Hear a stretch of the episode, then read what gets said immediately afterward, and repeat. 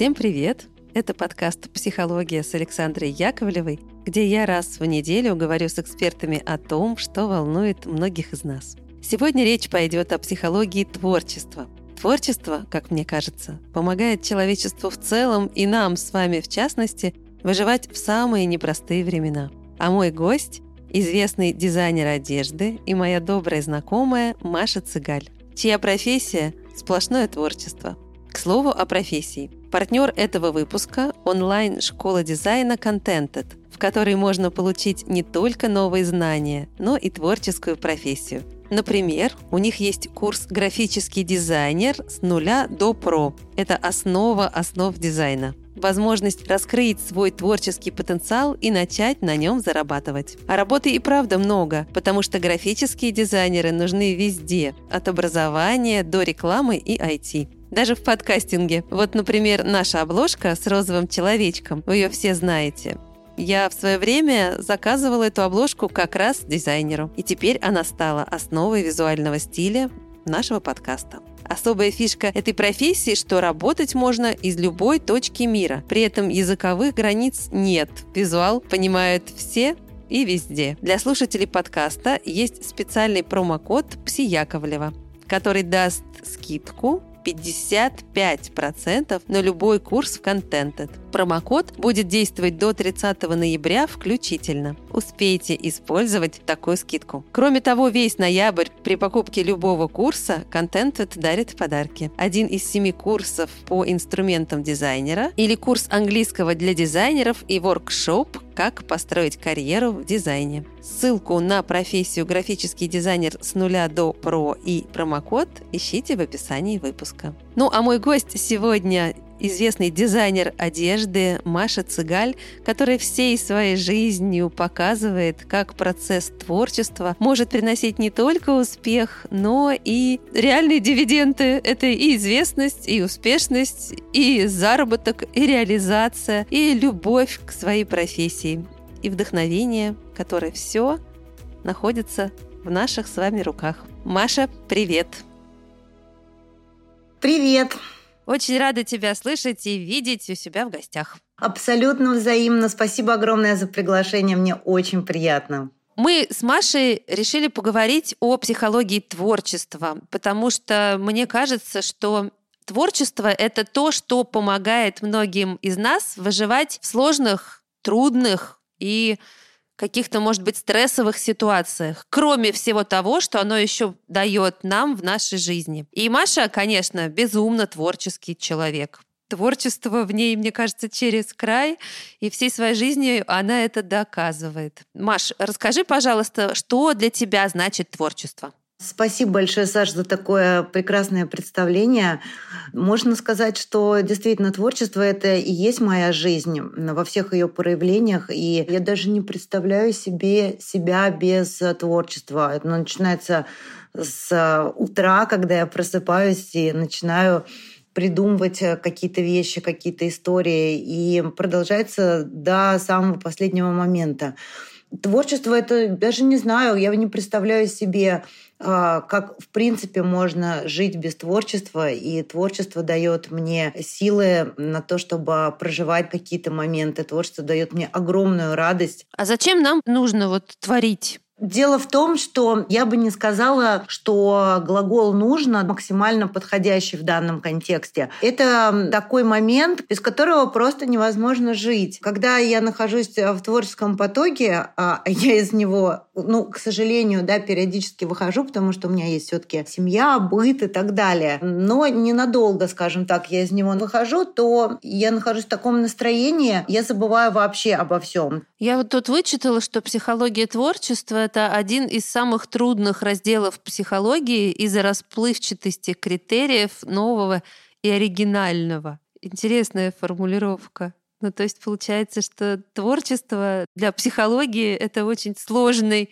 объект, его вот не пощупать, не измерить, не как-то изучить, с какого бока не подойди, непонятно, да, за что взяться. Ну, так же, как и вдохновение, наверное. Другой вопрос, что, возможно, я слишком творческая, то есть я буквально вчера пришла в студию, мне нужно было сделать какие-то вещи, которые достаточно организационного вопроса, но я вдруг увидела на несколько тканей, и они натолкнули меня на мысль, что нужно срочно сделать какое-то новое красивое платье, и я полностью в это погрузилась, опять все выключила, все телефоны, и занялась этим. Энергия творчества переходит в эти вещи. Поэтому, когда мне задают вопрос условно про успешность, да, да, мою как дизайнера, или как э, сделать да, успешную коллекцию, я всегда говорю о том, что главное в этот момент не думать о деньгах или не думать о славе, о каких-то сиюминутных удовольствиях, потому что круто получается именно когда энергия твоя вот этого вот созидания, это волшебная, сказочная, искрящая светящаяся энергия красивая,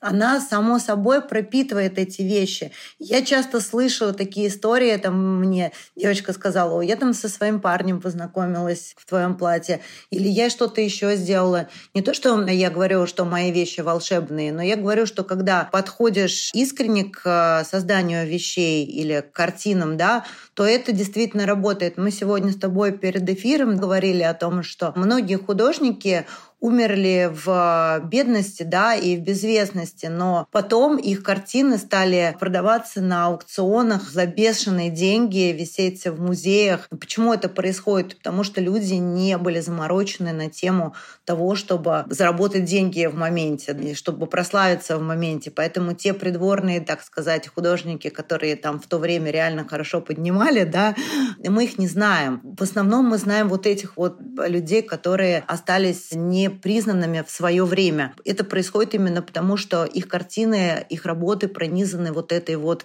волшебной энергией, которая считывается людьми. И как бы они хотят находиться в окружении этой энергии, она передается через картины. Но я повторяю, что если ты профессиональный художник или профессиональный дизайнер, да, ты можешь творить, а если нет, то будь любезна, вари суп, да, ну, хотя суп это тоже творческая история, кстати говоря. Нет, в каждом из нас есть вот эта божественная творческая энергия, и она э, распространяется на жизнь, просто нужно ее не бояться и давать э, ей раскрываться в своей жизни. Слушай, ты вот еще сказала такое прекрасное слово вдохновение, что вот и творчество, и вдохновение это какие-то очень две волшебные субстанции. Ну, очень многие люди жалуются, что, например, бывает вдохновения нет или где его взять? Вот кто-то говорит, я вдруг словил там вдохновение и пошел. Вот где его берешь ты? И, может быть, у тебя есть какие-то рекомендации, где его вообще искать? Особенно, когда вот э, сейчас очень сложные времена мы проживаем, и людям как-то не хватает, да, вот этого позитивного в своей жизни. Ну, в первую очередь, это, конечно, насмотренность. То есть это фокус внимания на том, что тебе интересно, что тебя вдохновляет, что тебя увлекает, что тебя радует. Да? Для каждого человека это свое. Например, вот эта история, где ты черпаешь э, ресурс. Например, э, я как художник являюсь визуалистом, ну, как и любой, наверное, художник. Поэтому для меня очень важно то, что я вижу глазами. То, что я вижу глазами, это перерабатывается в уже мысли, а мысли уже рождают что-то, то, что можно, да, потрогать или посмотреть. То есть реально существующую материю. То есть они материализуются, но материализуются вот таким вот образом. Поэтому очень важно заполнять а, себя, свою голову через глаза тем, что тебя радует, то, что тебя вдохновляет. Э, конечно, очень важно сначала как-то опустошить свое сознание от э, ненужной информации. Ну, для меня, например, это всегда поездки на природу, в том числе в прекрасную Тарусу, где мы с тобой познакомились, э, на дачу. И... Да, ремарочка. Да, и там... Таруса нас свела с Машей. Да. Таруса любимая, куда я всех приглашаю звать. Продолжаю. Действительно, прекрасное место очень-очень сильная по своей энергии, красоте и вот а, именно такой умиротворенности. То есть просто прогулки одной на природе без телефона, без каких-то попутчиков. И когда ты оказываешься на природе, вбираешь в себя вот этот весь прекрасный, огромный мир, голова очищается, сознание очищается. То есть это как а, такая, не знаю, какая-то очистка от всего ненужного, от той шелухи информационального мусора, который так или иначе мы потребляем в той или иной степени. Вот. Ну и потом уже заполнение своей же головы тем, что действительно важно, интересно и красиво в первую очередь. Другие моменты интересны, то есть то же самое можно сделать поход в музей. Очень люблю музеи в любой художественные в любой части мира, в любом городе перво-наперво иду в музей. Музеи тоже очень сильно и круто расширяют сознание, и если мы говорим про современное искусство, ты видишь какие-то совершенно неожиданные решения. Если мы говорим про классику, то классика действительно как и классическая музыка, просто я не фанат классической музыки, видимо, потому что все-таки мой орган восприятия мира это не уши, а глаза. Поэтому вот именно картины меня очень сильно впечатляют и тоже развивают. Ну, если говорить про мою основную работу, поскольку я дизайнер, то это именно насмотренность. Я смотрю все коллекции когда появляется неделя моды. Неделя моды в Париже, в Милане, в Нью-Йорке, в Пекине. Мне вообще не важно. Я, в принципе, творческий человек, правда. Я не рисую, но я там петь люблю. В общем, я любитель творец-любитель. Очень много каких-то произведений искусства, литературы, да чего угодно э, создавалось, когда люди переживали какие-то очень сильные эмоции, часто негативные. То есть человек страдал там от болезни, от любви, от каких-то неудач. И это все перерабатываясь, трансформировалось вот в то, что он создавал.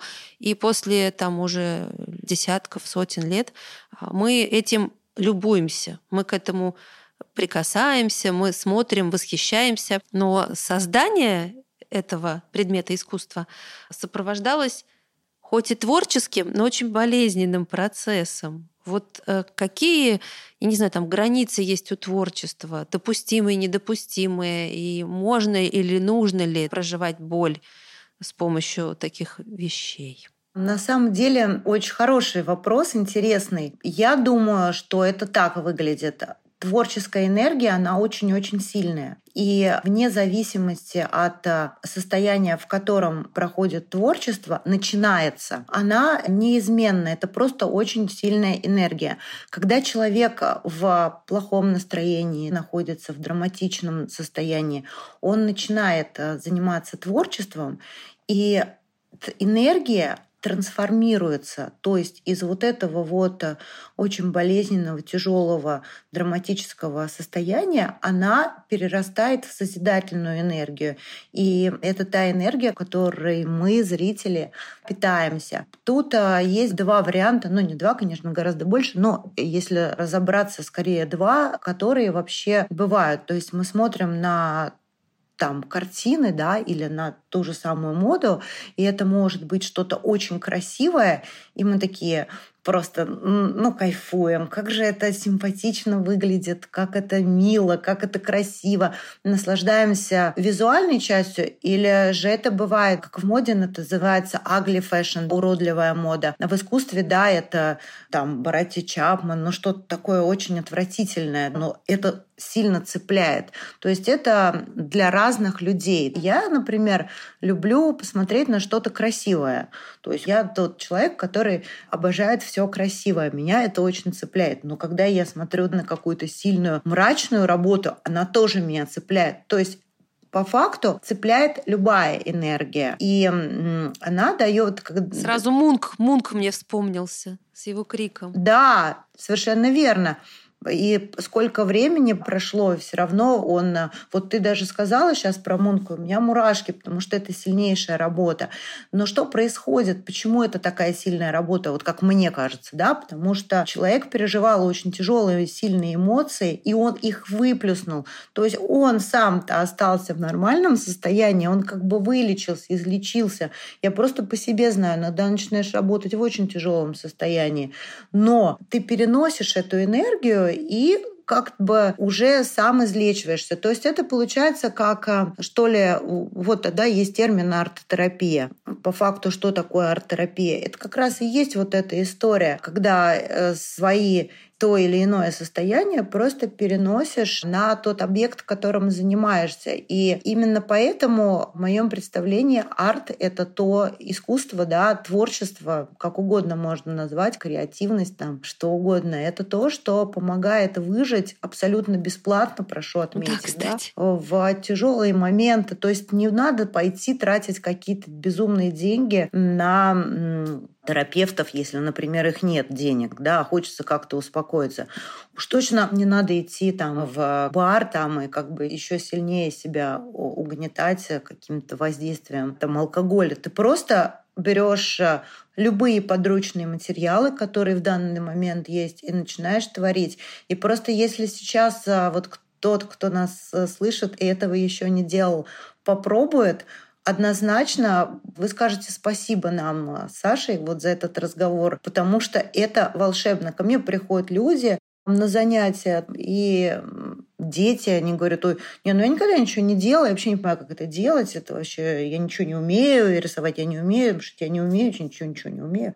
Но буквально вот этот разговор, и когда мы начинаем выбирать подручные материалы, а что лучше отзывается, и ты хочешь работать с красками или с карандашами, или ты хочешь работать с кусками ткани, или ты вот это творчество начинается уже в этот момент. То есть ты начинаешь думать, так, что мне ближе, с чем я больше хочу работать, что мне конкретно отзывается. И все. И это как бы тот процесс, который совершенно фантастическим, волшебным, божественным образом, называем как угодно, включается в человеке. И человек сам не понимает по итогу, как он это сделал. Это правда сделал я? Это как будто бы волшебные феи эльфы и гномы в этот момент гайдят его и носятся вокруг и помогают. И вот эта сказочная трансформация своей грусти, своей печали, своих каких-то сложностей, неуверенности, там, безденежья, это неважно что, оно перерастает. Ведь даже, знаешь, есть такая практика, эм, когда приснился страшный сон,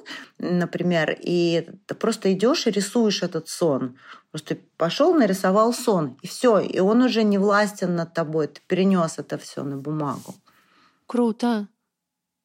Можно и хорошие сны зарисовывать, чтобы он а, с тобой наоборот остался. Нет? Конечно, о чем и речь. То есть это не важно, в каком ты состоянии творишь. То есть по факту ты просто отправляешь а, свою энергию на бумагу, да, или на, на платье, там, не знаю, или какую-то вазочку разрисовываешь. Это уже не важно. А это можно делать а, как в группе, так и в индивидуальном порядке. Опять-таки зависит от людей. Некоторые люди любят вообще быть в коллективе. Тогда получается синергия, то есть как бы такая общая творческая энергия, тоже, кстати, очень крутая практика. Люди все вместе начинают творить, и что ли вот эти флюиды, они как-то раскручиваются, и вся группа находится, ну, не в трансе, да, но вот в этом вот творческом состоянии. Проходит три часа, они такие, что уже три часа прошло, как это вообще возможно? Хотя они шли такие, что мы три часа, о господи, что мы будем делать? Ну ладно, там, потупим в телефоне. Слушай, вот это очень круто. Мы э, говорили с моим гостем в позапрошлом выпуске, Елизавета Тюгаева, она занимается обрядовыми традициями и в том числе помогает с помощью старых русских песен э, там, в каких-то коллективных практиках пропевания людям проживать всякие процессы. И она вот тоже примерно самое, только другими словами говорила, что вот это коллективное проживание каких-то вещей очень сильно повышает какой-то там уровень энергии и помогает. Ну, не зря люди вообще в коллективах э, живут, работают. И это испокон веков так было и так будет. Человек – существо социальное. Да, это повышает очень сильно вибрацию, правильно, согласна. Знаешь, что еще мне интересно? Вот я подумала о создании там музыки, литературы, художественных произведений и дизайн ты же дизайнер. То есть есть какие-то законы, ну, которые да. используют это что? Ремесло? Mm, да. Или что это, да? И ты используя эти законы, создаешь что-то совершенно новое. Ну, то есть есть э, семь нот, но настоящий э, композитор, там, гений, он из этих семи нот, он сломает привычные законы и создаст что-то другое. Есть там сколько-то букв в алфавите, но писатель или поэт, он так перестроит эти буквы или эти слова, что создаст что-то совершенно другое.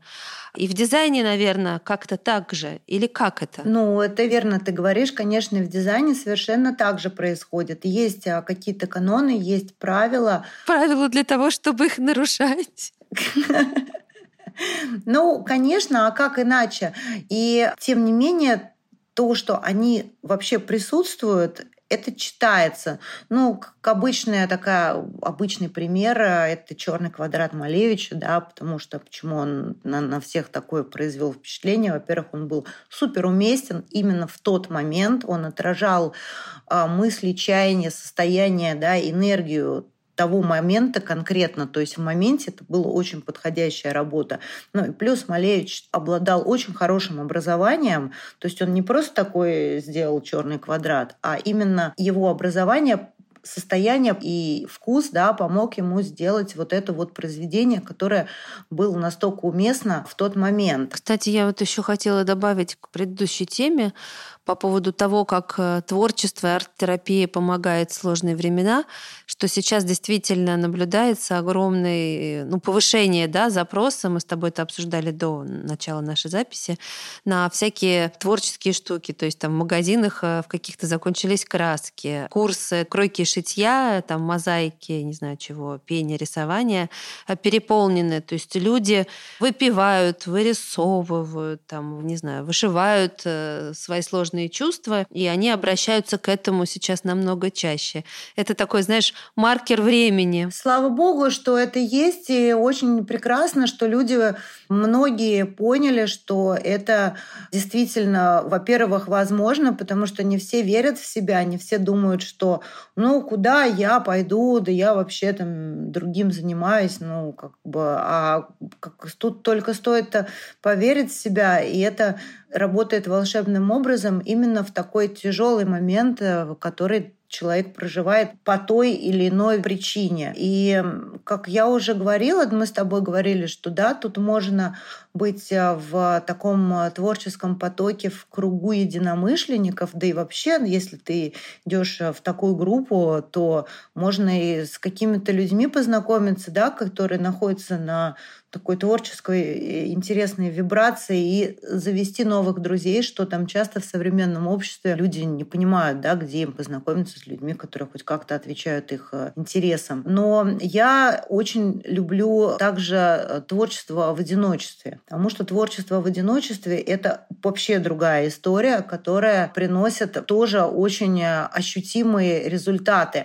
Потому что когда ты находишься сам с собой, ты что ли не стесняешься, да, ты полностью открыт. То есть ты можешь выбрать ту музыку, которая созвучна твоему настроению, поставить ее там, не знаю, на полную громкость, как хочешь, там, в своих наушниках. И находясь как бы в этой капсуле, в этом личном вакууме, вот уже из него выплеснуть все, все печали, все страдания, все какие-то сожаления о прошлом, все беспокойства о будущем, именно наедине с собой. А скажи мне, интересно, кстати, я вот подумала, ты как дизайнер, да, а, знаешь, как говорят, по одежке там встречают, провожают по уму. Что все-таки мы можем транслировать и видеть друг в друге э, именно в момент, когда мы встречаем друг друга по одежке. Ну, то есть первое впечатление все равно человек в комнату зашел, ты смотришь на то, как он одет, как он, там, не знаю, причесан.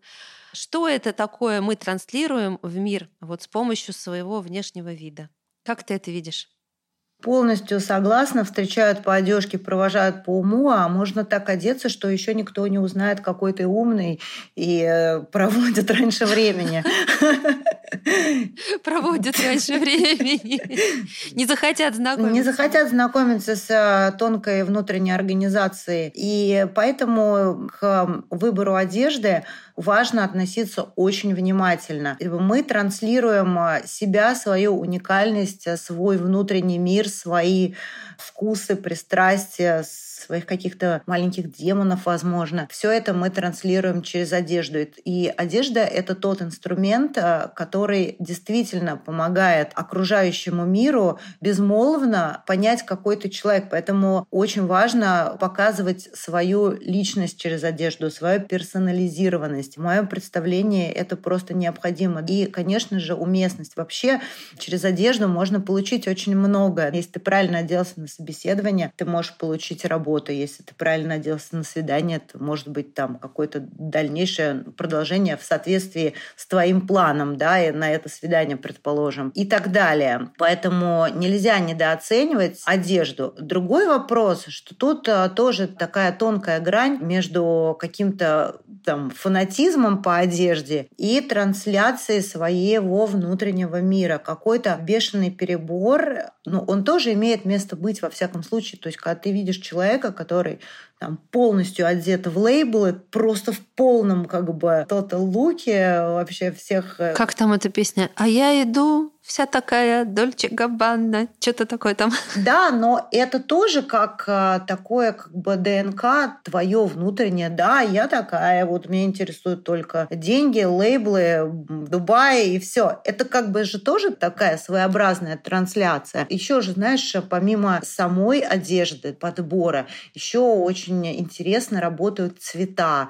То есть а, разные цвета воспринимаются глазом, по-разному, и через цвет ты тоже транслируешь человеку некую вибрацию. И это очень здорово, кстати говоря, тоже, если знать, как работает психология цвета. Вот я, например, знаю, как работает психология цвета. Естественно. Надо будет отдельно с тобой записать выпуск про психологию цвета. Мне очень интересно. Это действительно интересно, это здорово, и это рабочая схема. Более того, эта психология цвета, она с очень-очень давних пор, потому что определенные цвета были связаны с определенными ритуалами, с определенными какими-то событиями в жизни людей. Мы, кстати, с Машей одеты в одинаковый цвет. Мы разговариваем по зуму, и когда мы созвонились, не сговариваясь, увидев друг друга, очень-очень обрадовались, потому что что мы прямо сестры во цвету. Как этот цвет называется, в котором у нас с тобой что, джемперочек? Ты знаешь, э, это действительно потрясающе, но это говорит о том, что мы с тобой на одной волне, но в какой-то в одном в одной да такой энергетической плоскости. Мы не сговариваясь оделись. Мало того, что мы с тобой оделись в один цвет, мы еще оделись в одну тональность этого цвета. И в да это у нас э, это baby pink называется бледно-розовый холодный цвет. То есть э, мы еще и в холодной тональности находимся. Это совершенно потрясающе, потому что люди специально создают, да, стилисты работают над тем, чтобы звезды выходили на красную дорожку в парном образе. Им подбирают образы. А иногда ты встречаешься с человеком, и ты уже с ним в парном образе. Типа как... Потому что люди находятся на одной вибрации, на одной энергии. И, кстати, часто бывает такое, что ты видишь каких-то пары или подружки, и они вот действительно, не сговариваясь, как мы с тобой да, сейчас, просто им не нужно подбирать, э, сильно стараться. Они уже в таком стиле. Да вообще, мы с тобой реально, я смотрю на нас, и мы мне нравимся. Да, согласна. Мы еще на фоне белых интерьеров находимся, и у нас стоят книжки сзади на полках. Потрясающе. Ну да, мы прямо зеркалим друг друга, не сговариваясь. Да. Это очень здорово всем рассказали э, нашу визуальную картинку, что мы видим угу. сейчас. А я-то полный визуалист, поэтому мне, например, важно, когда я вижу человека, с которым я разговариваю, это гораздо проще. Ну, я на самом деле тоже считаю, что это очень важно, поэтому, когда я записываю подкасты, хотя это и аудиоразговор, и видео мы не записываем. Э, я всегда настаиваю, и это очень для меня важно, иметь контакт глазами, то есть видеть своего собеседника.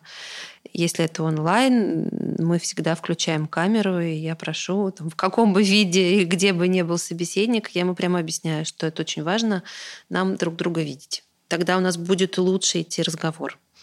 Да, конечно, и тогда люди, которые будут слушать нас, они будут чувствовать эффект да, такого присутствия. И угу. мне нравится в данном случае еще подкаст тем, что ты не видишь в этот момент никого, что ты можешь заниматься своим делом, потому что если ты еще и видишь человека, ну тут э, уже полная погруженность, ты не можешь э, параллельно чем-то другим заниматься, но впитывать информацию.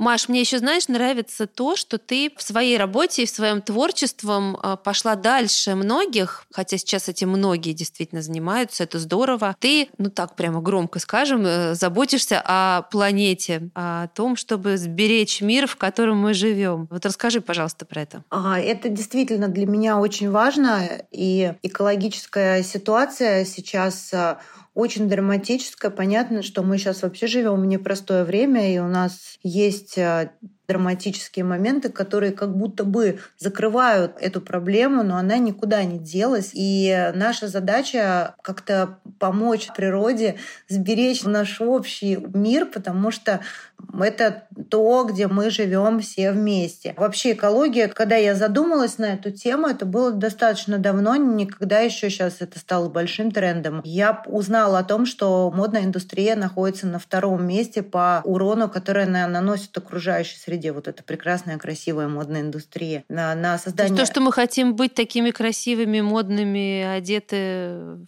в новые коллекции каждый год, это наносит урон планете по силе воздействия на втором месте? Да, это убивает наш мир. То есть э, по факту мы можем сами погибнуть от собственных шмоток.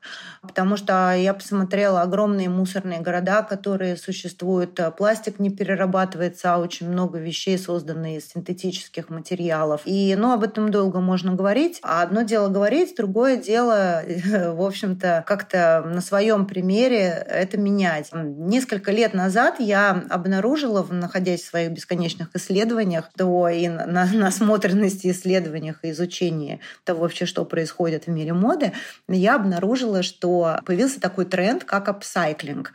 И тренд э, очень быстро стал набирать обороты, очень э, стал популярен среди звезд западных и каких-то модных журналов.